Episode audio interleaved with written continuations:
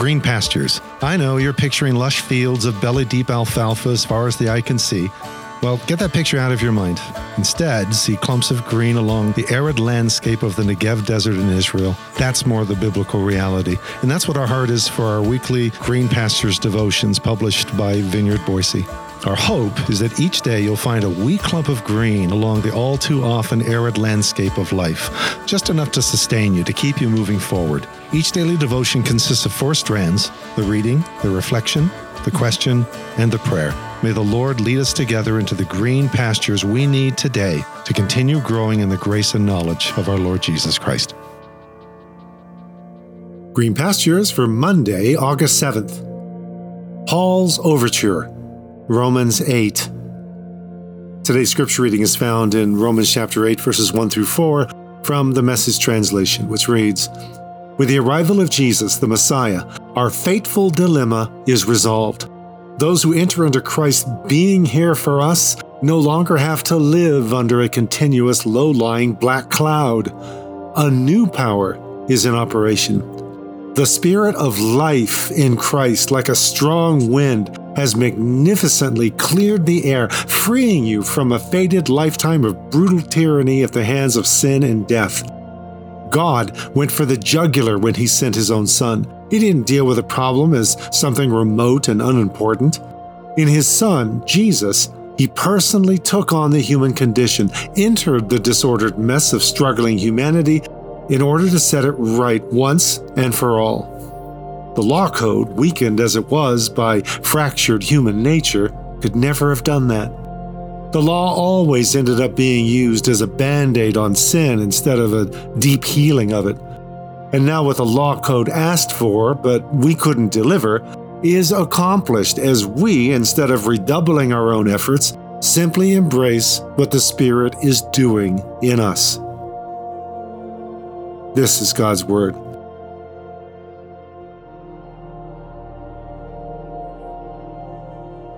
One piccolo two flutes, two oboes, two clarinets and bassoons and cornets and trumpets, violins and violas, cellos and double basses, timpani drums, bass drums, snare drums, cymbals, tambourines, and triangles, four horns, three trombones, and a tuba, and any extra brass instruments available. And don't forget the cannon. Specifically, one full battery of cannon, which means four to six, preferably six. This is the musical inventory required for performing Tchaikovsky's 1812 Overture, which just happens to be an old favorite of mine. It builds from the subdued but powerful singing of a choir to that glorious summiting climax in which that full battery of artillery is unleashed, accompanied by the resonating, deafening ringing of church bells. And this is precisely how I hear what has to be one of the most dramatic and stunning and brilliant climaxes in any of Paul's letters, or I might say of all literature, period. The eighth chapter of Paul's letter to the Romans.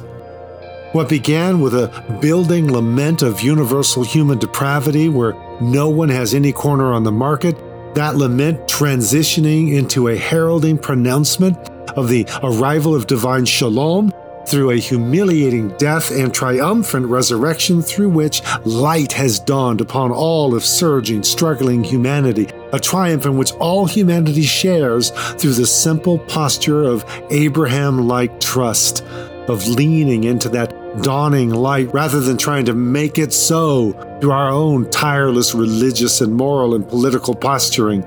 The building lament transitions to a building celebration of life that, though pausing to carefully, if not to say tediously, note the frustrating multiplied detours we take as we struggle to realize light in the midst of painstakingly persistent inner darkness, well, it all now reaches the triumphant crescendo that is Romans 8, including at least one full battery of artillery and massive church bells.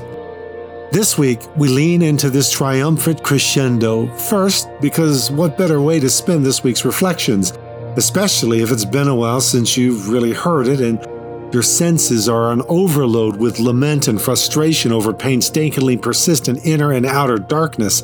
Second, because two of the four lines of Scripture this week that are being crafted into one powerful anchoring passage come from Romans 8. So let yourself experience the crescendo this week. Hit pause on the podcasts of lament and angst and frustration. Hit play on Paul's overture of Romans 8. If you need a more detailed review of Romans up to this point, to, to put the crescendo in context, access the Bible Project's video summation of Romans either on their app or on their website. Also, you're getting Paul's crescendo in six parts this week, one part a day. Consider taking the time to read it daily, in toto, all of it, perhaps using a different translation each time. Ready? Go. So, as we pause for a moment of personal reflection and prayer, ponder what do you hear when you hear or read Romans 8? What lines are most impactful, at least this time through? How might our life personally and collectively be shaped if we spent more time in the crescendo of Paul's overture instead of in the ever building, cacophonous human playlist eternally stuck on repeat? Lord, you can't find firm footing in a swamp, but life rooted in you stands firm. Lord, so says the ancient sage in Proverbs, and so is life, a swamp when it's not a storm. Root my life in you, in the midst of the swamp, in the middle of the storm.